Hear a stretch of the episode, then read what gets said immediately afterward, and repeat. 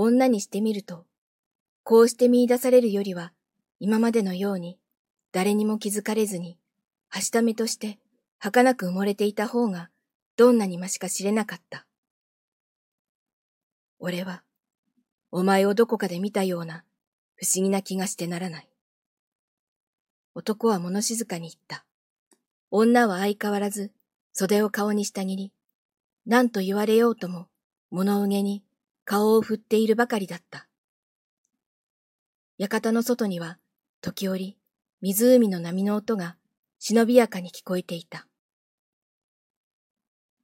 そのあくる夜も女は神の前に呼ばれると、いよいよ身の置きどころもないように、いかにもか細げに袖を顔にしながらそこにうずくまっていた。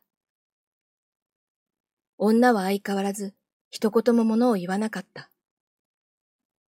夜もすがら、木枯らしめいた風が裏山をめぐっていた。その風が止むと、湖の波の音が夕べよりかずっとはっきりと聞こえてきた。折々遠くで千鳥らしい声がそれに混じることもある。神はいたわるように女をかき寄せながら、そんな寂しい風の音などを聞いているうちに、なぜか、ふと自分がまだ若くて、京江之助だった頃に、夜ごとに通っていたある女の面影を、鮮やかに胸の内に浮かべた。男は急に胸騒ぎがした。いや、俺の心の迷いだ。男は、その胸の静まるのを待っていた。突然、男の顔から涙が止めどなく流れて、女の髪に伝わった。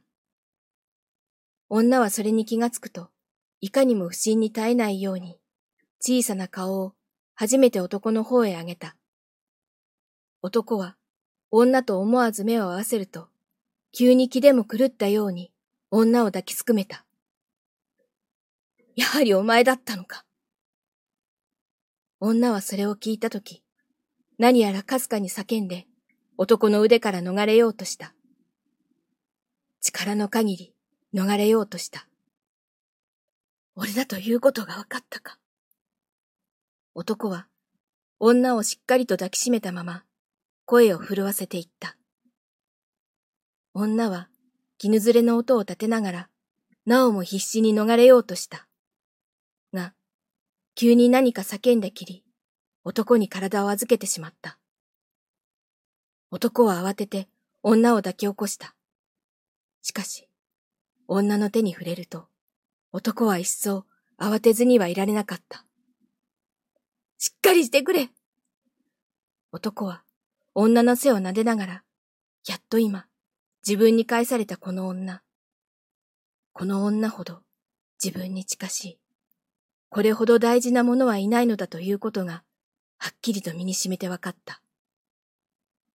そうしてこの不意合わせな女。前の夫を雪吊りの男だと思い込んで、雪吊りの男に身を任せると同じような諦めで身を任せていたこの惨めな女。この女こそ、この世で自分の巡り合うことのできた唯一の居合わせであることを初めて悟ったのだった。しかし女は苦しそうに男に抱かれたまま、一度だけ目を大きく見開いて、男の顔をいぶかしそうに見つめたぎり、だんだん死に顔に変わり出していた。